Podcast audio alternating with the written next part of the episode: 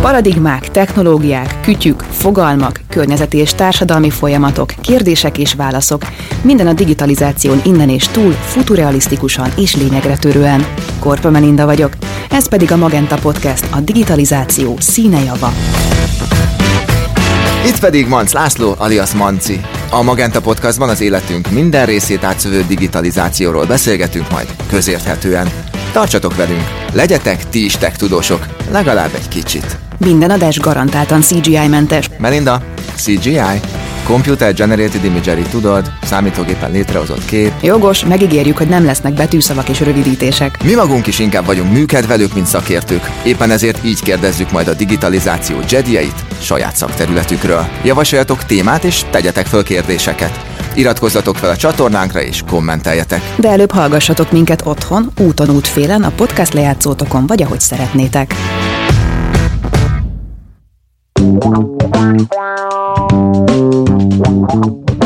Mai adásunkban a tévézés jelene és jövője a téma. Adás vagy on-demand, vagy éppen streaming. Merre megy a világ, és hol vagyunk a trendekben mi magyarok? Melinda, te mikor néztél utoljára real-time tévét, azt a klasszikust? Én kivételesnek érzem magamat ebből a szempontból, mert én nagyon szeretem megnézni a híradót rendes időben, rendes televízió készüléken. Emellett persze nézek sorozatokat is ugyanúgy, de nekem azért még mindig megvan ez a nosztalgikus tévés tartalomfogyasztási szokásom. És te nézel mondjuk sorozatokat, vagy leülsz még a tévé elé, hogy megnéz például egy barátok köztet? Hát azt talán már nem. Nem mondom, hogy nem voltam múltamban ilyen rész. Tévét így klasszikus formában, real-time-ban nagyon keveset, inkább különböző eszközökön vagy okos tévén fogyasztok tartalmat, sorozatokat nagy részt. Persze tudom, hogy ugye, mint régen a illatosítót olvasgattuk a mosdóban, most már telefonnal vegyünk. Le kéne erről szokni? Van például streaming előfizetésed is? Van. Kettő is van. És akkor el is mondjuk, hogy miért foglalkozunk a tévézés jövőjével? El is mondjuk, mert nagyon egyszerű ez az egész kérdés, mert ez az a média típus, ami a legkomolyabb hatást képes elérni jelenleg a világban. Ráadásul ez az, ami jelentős átalakulás előtt is áll. De mondjuk nem arról van szó, hogy nem fogunk tévét nézni. A kérdés még csak nem is az, hogy milyen eszközön tesszük majd ezt. Inkább az az izgalmas, hogy melyik platformot választjuk majd, vagyis klasszikus tévécsatornákat nézzünk, esetleg streaming szolgáltatóknak az oldalain fogunk mozizni, és az is kérdés persze, hogy melyik szolgáltatónál leszünk majd. Ugye, aki követi a híreket, látja, hogy jelenleg ugye a legnagyobb amerikai médiacégek éppen nevezzük úgy, hogy ilyen felkészülés fázisban vannak. Elindult ugye az Apple TV, az HBO Max, a Disney Plus, és persze ugyanezen a csatatéren ott állnak a korábbi jól ismert játékosok, a Netflix, a Hulu és az Amazon is. Egyelőre a streaming piacon már régóta jelenlévők az erősek, de hosszú távon azok nyerhetnek, akiknél a legtöbb saját gyártású tartalom van, ebben pedig azért jóval erősebb muníciói vannak például a Warnernek, akiknek a hátterében az HBO áll, vagy ilyen a Disney is. Az biztos, hogy a nézők inkább olyan adatbázisra fizetnek majd elő szívesen, ahol a legjobb, legismertebb kedvenceiket érik el. A harc tehát valószínűleg élesedni fog, és kérdés az, hogy mikor ér el Magyarországra is. De ne csak mi beszéljünk erről a témáról, vannak, akik nálunk sokkal jobban értenek ehhez. Itt is van velünk Six, azaz Varga Attila, az Index médiás újságírója, aki segít majd eligazodni minket ebben az átalakuló tévés világban. Szia Six! Sziasztok!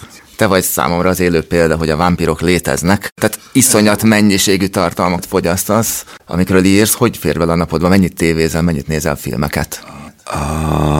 És akkor most megint megállhatunk, mármint hogy a tévézésnél, mint fogalomnál. Amikor én azt mondom, hogy tévézek, akkor az, az a hagyományos tévézés, amit a szolgáltatók is szeretnének, hogy én bekapcsoljam a kis dobozt, és oda menjek arra a csatornán, és azt nézem, az belőle a legkevesebb. Ha tartalomfogyasztásban nézzük, hát akkor szerintem a 24 órából, amennyit ébren vagyok, az, az változó. Tehát mint a 20. Vannak-e kedvenc formátumaid? Ha választani kell, akkor, akkor szerializás sorozat legyen, tehát legyen egy, egy, egy íve, egy, egy nagy regény legyen. Kicsit ugorjunk vissza az időbe, Six egy a 20 évet, amikor még Debrecenben angol tanítottál, és hogy akkor kezdtél blogolni, hogy akkor még csak ilyen földi sugázású tévécsatornák voltak, hogy akkor gondoltál, és hogy igen, akkor mit, vagy mi lesz, vagy milyen lesz a tévézés 2020-ban?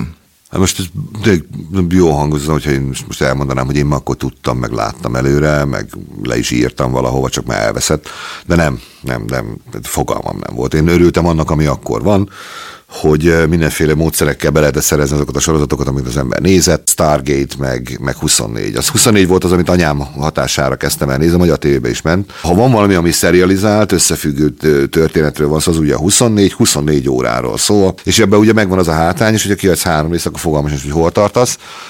Ha anyámat halálidegesítettem, mert mit tudom, én hármat nem láttam mondjuk. És akkor ez most ki? Ez mi, miért van így? És akkor fiam, ne idegesítsél már. Ez így, így nem lehet tévézni. Menjél ki, a szobában nézed a saját szobádba.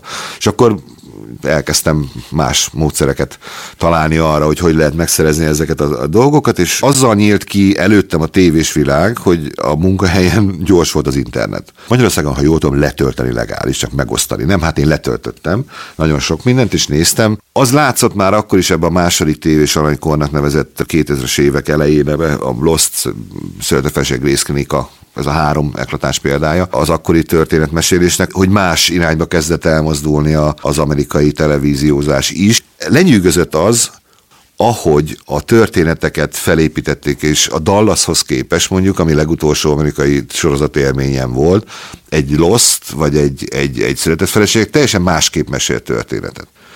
És ez, ez, ez, ez nekem nagyon bejött. Kicsit maradjunk még Amerikában, de annyiban nevezzünk más vizekre, hogy a streaming szolgáltató piacán nézzünk körül egy picit, mert hogy rengeteg átrendeződés történik itt. Sok szolgáltató van, az Apple, a Disney, a Netflix, az Amazon. Mit gondolsz, mire készülnek most oda át így streaming fronton? Hát, hogyha ezt meg tudnám mondani, akkor nekem nagyon-nagyon sok pénzt fizetne valaki. Szerintem senki nem tudja, hogy mi lesz. Tehát ez, ez konkrétan, amerikai szaksajtó is csak találgat. Nagyon jó az, amikor most mit tudom, beindult a Disney vártak vele egy hetet, és aztán jöttek, hogy na akkor értékeljük ezt. Tíz szaklapból hatféle vélemény.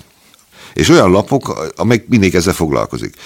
Egyszerűen nem lehet egyenlőre azt látni, hogy az, ahol, ahol most tart a televíziózás, mert hogy ez a streaminget és a televíziózásos hát otthoni tartalomfogyasztás, annak hol lesz a vége. Ugye elindultunk onnan, hogy volt a tévé, és voltak csatornák, és volt X amiből volt, amit szabadon foghattál, Amerikában egyébként antennával konkrétan, ugye nagyon sokáig, ahogy itthon is, aztán utána jöttek a szolgált, és kábel, és behúzták a drótot, és akkor először csak 30 csatornád volt, aztán 50, aztán 600, mert az amerikai azt a csúcscsomag az 650 csatornát ad, aminek persze semmi értelme nincsen. Felmentünk a, a hullám tetejére, és aztán utána elindult a lejtmenet, amikor azt mondta az embernek, nem kell 600 csatorna, de nem is akarok ennyit fizetni. Nekem csak az a 34 kell, amit nézek, és lehessen összeválogatni. Ez még a mai napig nem valósult meg, bár Kanadában már próbálkoztak vele, és azt hiszem, hogy ott van is olyan szolgáltató, hogy megengedi, hogy alakárt válogass össze magadnak, de anyagilag nem jársz jobban egyébként. Az ember elkezdett inkább specializálódni, és azt mondani, hogy nem kell, minek, sok a zaj, mire megtalálom azt az egy csatornát, mit elzsibbad az ujjam a sok kapcsolatásnál, és e, emellé most bejött a streaming, amikor azt mondja az ember, hogy oké, okay, rendben, valamire elő kéne fizetni, de melyik legyen az?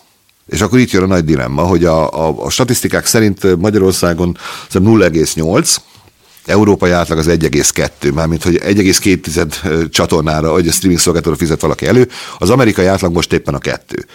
Na most, ha kettő az átlag, akkor az, hogy most van nagyobb streaming szolgáltató, mit tudom én, legalább 18, és mind specializált, akkor itt, akkor itt, itt, itt hullani kell valakinek. Ugye a józanész az diktálja, hogy, hogy 18 nem ér meg, hogyha kettőre fizetnek el az emberek.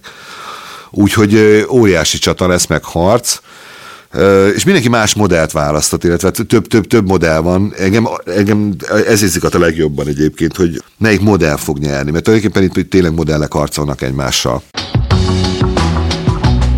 Itt megállunk most egy picit, de azonnal folytatjuk majd Sixel.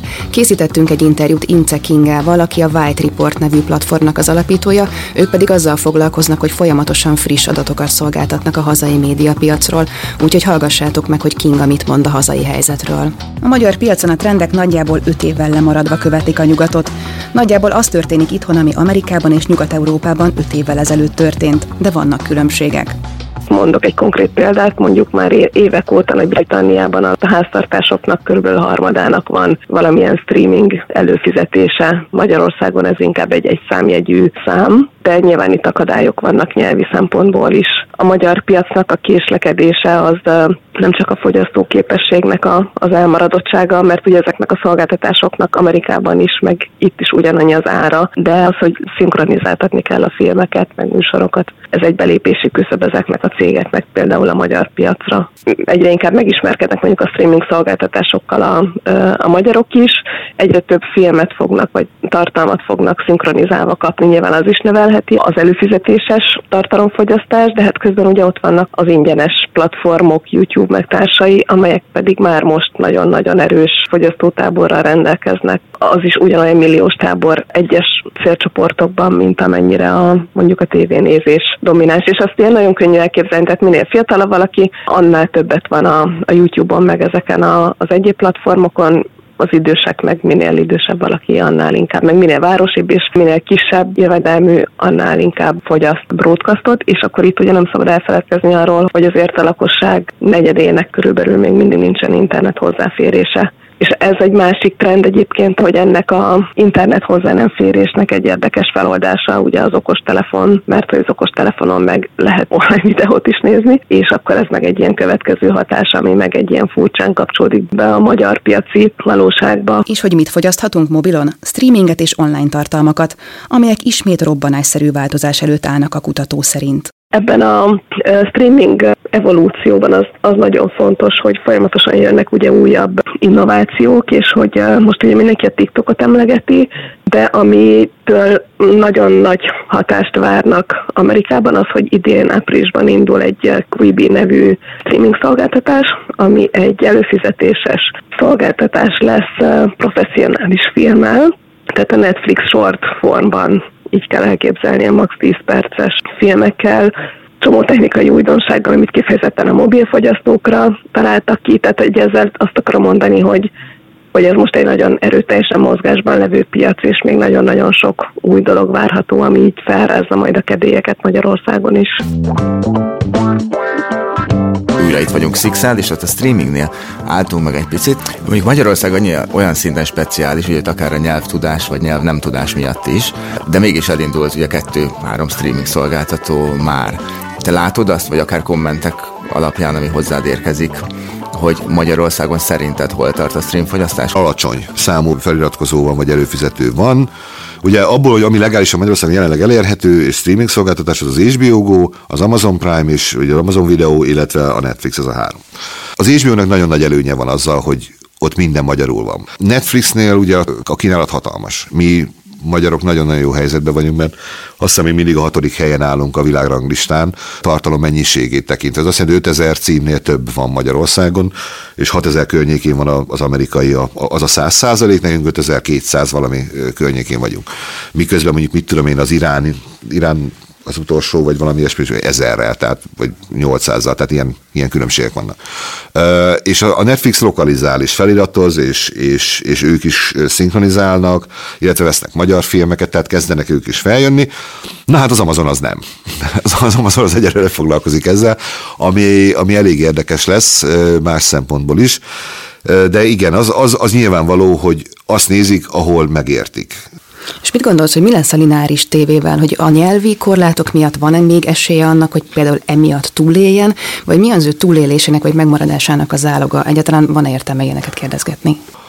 a kurrens események, amik most történnek, az a lineáris televízióról szólt. Tehát a hírtelevíziók azok biztos, hogy túl fognak élni örökké. Időjárás, az amerikai Egyesült Államokban legalább 30 olyan csatorna van, ami csak időjárással, sőt szerintem minden államon van egy. Kisebb piacokon, például Magyarországon nézve, még mindig ott tartunk, hogy televízióba leadott tartalom az még a mai napig a legolcsóbban előállítható tömegek szórakoztatására alkalmas dolog. Addig, ameddig ez rentábilis, addig, addig biztos, hogy lesz. Ami a húzóerő, az a híradó, a sportesemények, ami, amire nem tudnak alternatívát kínálni, hiszen az, az élőben van. És nem fogsz végignézni egy futballmeccset, ha tudod, hogy a 89. percben esett egy gól. Vagy nem fog végignézni egy Forma 1-es futamot, ha már tudom, hogy ki nyert. Addig, ameddig az élőadásnak van varázsa, addig a lineáris tévé szerintem működni fog. A YouTube-nak szerinted van ebben valamilyen szerepe? Az lehet esetleg alternatíva? Persze. A YouTube nagyon, nagyon szeretne alternatíva lenni, és próbálkozott is ezzel, sőt, hát ők, ők gyártottak sorozatokat, gyártanak a mai napig sorozatokat, jókat ráadásul. Egyébként a Facebook is gyárt sorozatot, most láttam kettőt, és mind a kettő jó volt. Ha valaki elém teszi, hogy tessék itt a sorozat, nézd meg, meg, és utána azt mondja, hogy ezt egyébként a Facebook csinálta, azt meg a YouTube, nem mondtam volna meg. Próbálkoznak ők, meg más országokban van YouTube TV, ahol a YouTube-on keresztül tudsz televíziót nézni. Ugye a cél egyébként, hogyha megfigyeljük az amerikai változásokat, hogy egy kézben legyen minden.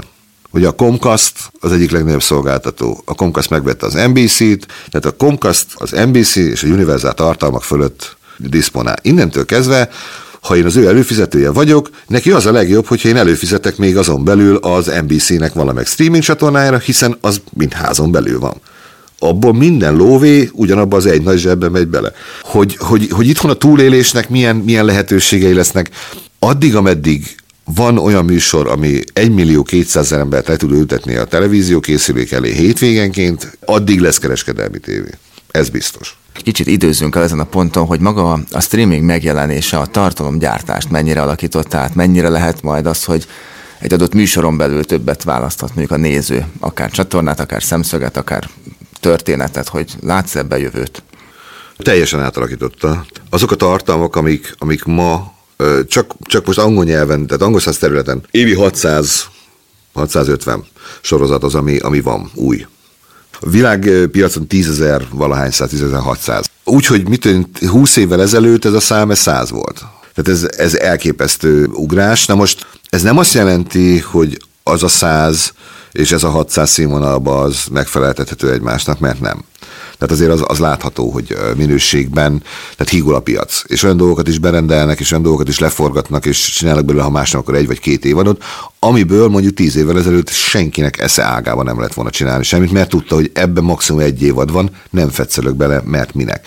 Ma viszont annyi a szolgáltató, annyi a gyártó, hogy egyszerűen kénytelen vagy. Egy, egy Dán producerrel beszélgettem egy televíziós fesztiválon, és kérdezte, hogy milyen ötletek azok, amiket például mit én, a skandináv tévék most éppen keresnek és vesznek, és azt mondta, hogy mindent. És mondom, de jó, most oké, okay, értem, hogy mindent. És mondja, nem, tényleg mindent, tehát amit hozzájuk behoznak, elolvassák, és megveszik azt, hogy most van amelyik jobb, van amelyik rosszabb, de ők nem adnak vissza ötletet, mert nem lehet tudni. Jelenleg úgy áll a dolog, hogy senki nem tudja, hogy mikor kell valakinek van egy olyan sorozat, ami arról szól, hogy egy ember ül egy, egy egy fotelba és egy telefonkönyvet olvas szó szerint.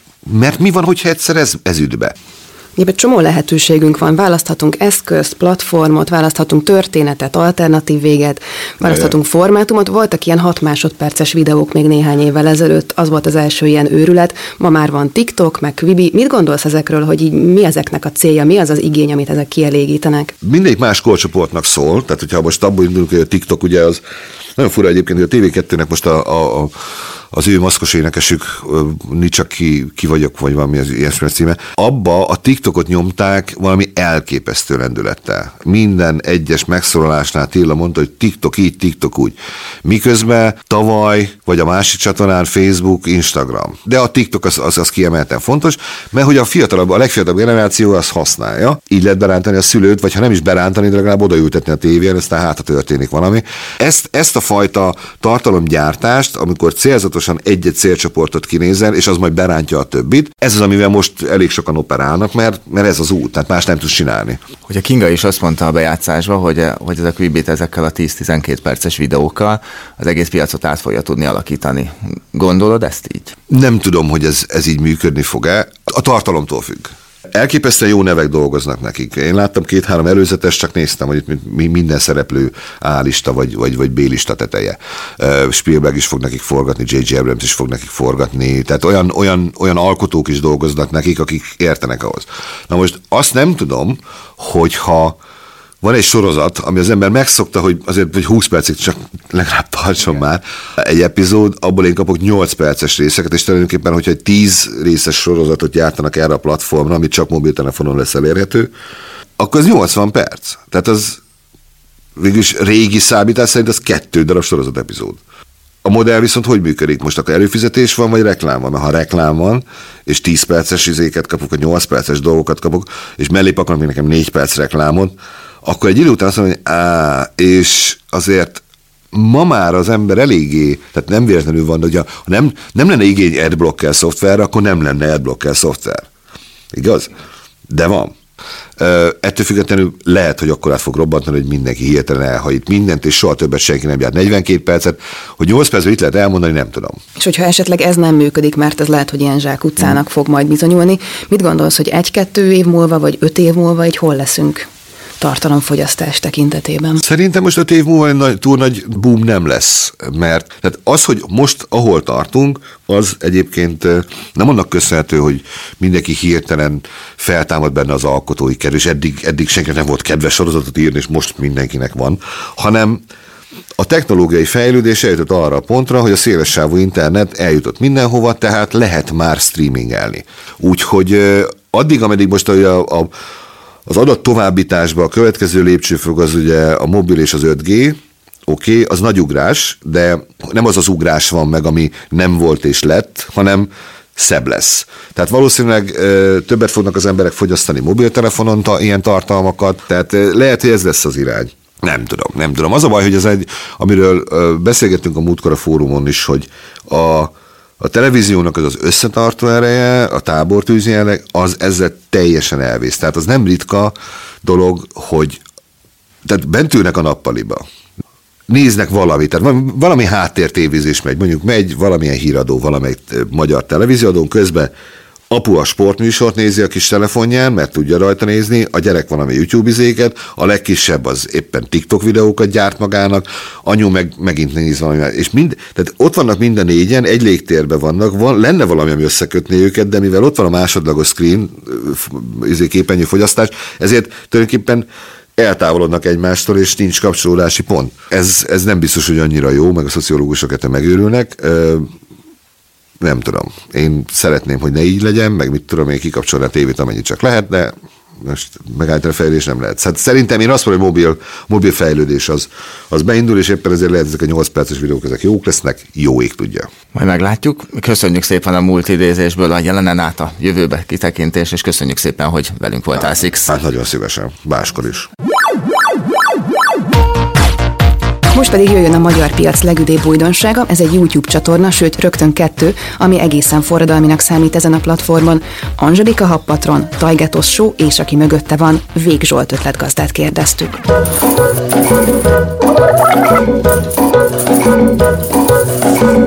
Ez itt Angelika Happatron csatornája, és én Angelika Happatron vagyok. Attól különleges, hogy olyan emberek is nézik, akik eddig nem fogyasztottak ilyen tartalmat. Tehát nagyon tisztán látszik, hogy a legerősebben eddig mondjuk az influencer tartalmakat nyilván a 24 éves korral bezárólag nézik a legerősebben, és nálunk ez más ez a szám. A, a, a 24 fölöttiek is, sőt még idősek is nézik.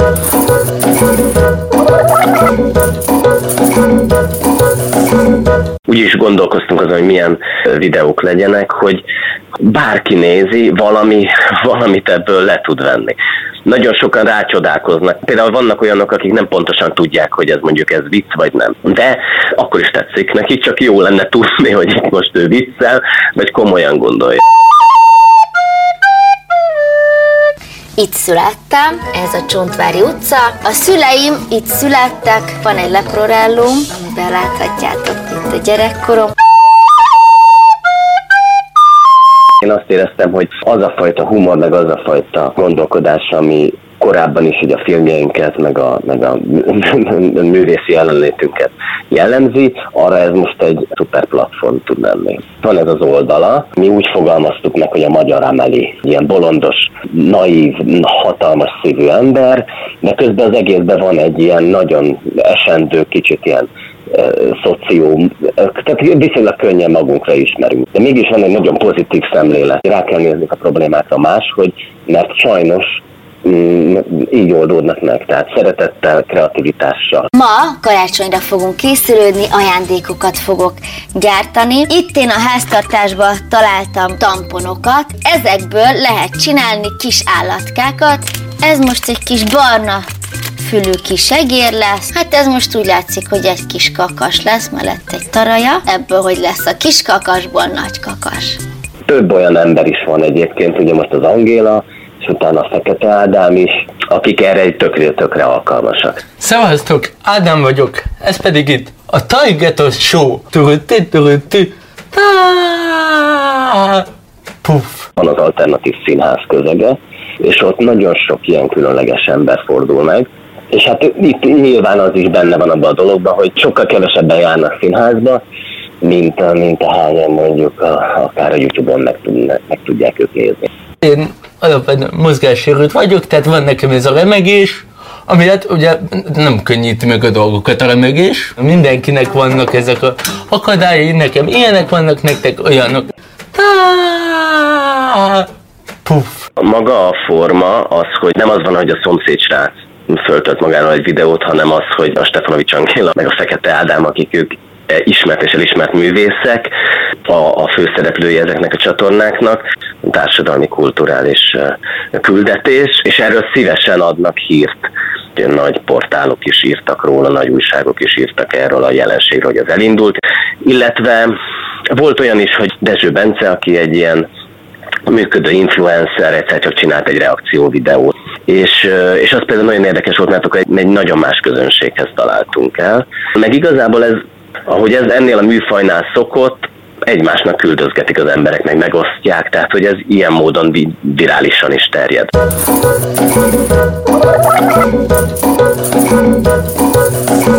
A YouTube-on nagyon magas minőségű videók készülnek, pedig ott ugye mondjuk az influencer tartalmak inkább ilyen amatőr videóként szoktak jelentkezni, és mindenki az Instán szokott össze-vissza filterezve ilyen, ilyen gyönyörű szikrázó képeket, oda viszont a full full trash van, hogy az Angéla csak félig látszik a képen, tehát hogy így magával a műfajjal is viccelődünk, vagy nem tudom, azzal is játszunk, és Angélának nagyon sok igazán rossz képe van, ami nagyon szórakoztató, mert nagyon unikális, hogy valaki nem jó képeket tesz fel, hanem rosszakat.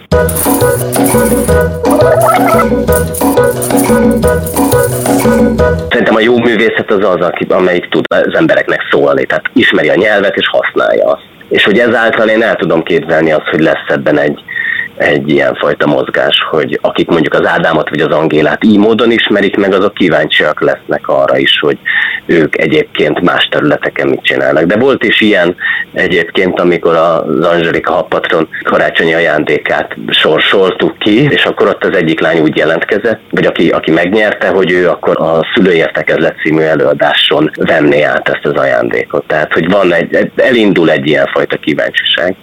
Szerintem ez tök jó.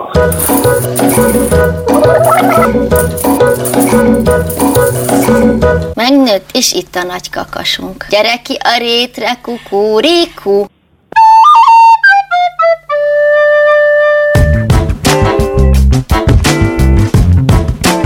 Ez volt a Magenta Podcast első adása, a televíziózás jövőjéről beszélgettünk. A következő epizódban pedig a nőkről lesz szó. Vásárhelyi Orsolya adatudost kérdezzük. Addig olvassátok a Pont Most blogot, amit a pont kötőjel most.hu oldalon találtok meg, vagy nézzétek vissza a Most fórum eseményeinket. A legutóbbi tévés témát megtaláljátok a Telekom Facebook oldalán is. Magenta Podcast a digitalizáció színejava. Hallgassatok minket legközelebb is. Sziasztok! Sziasztok!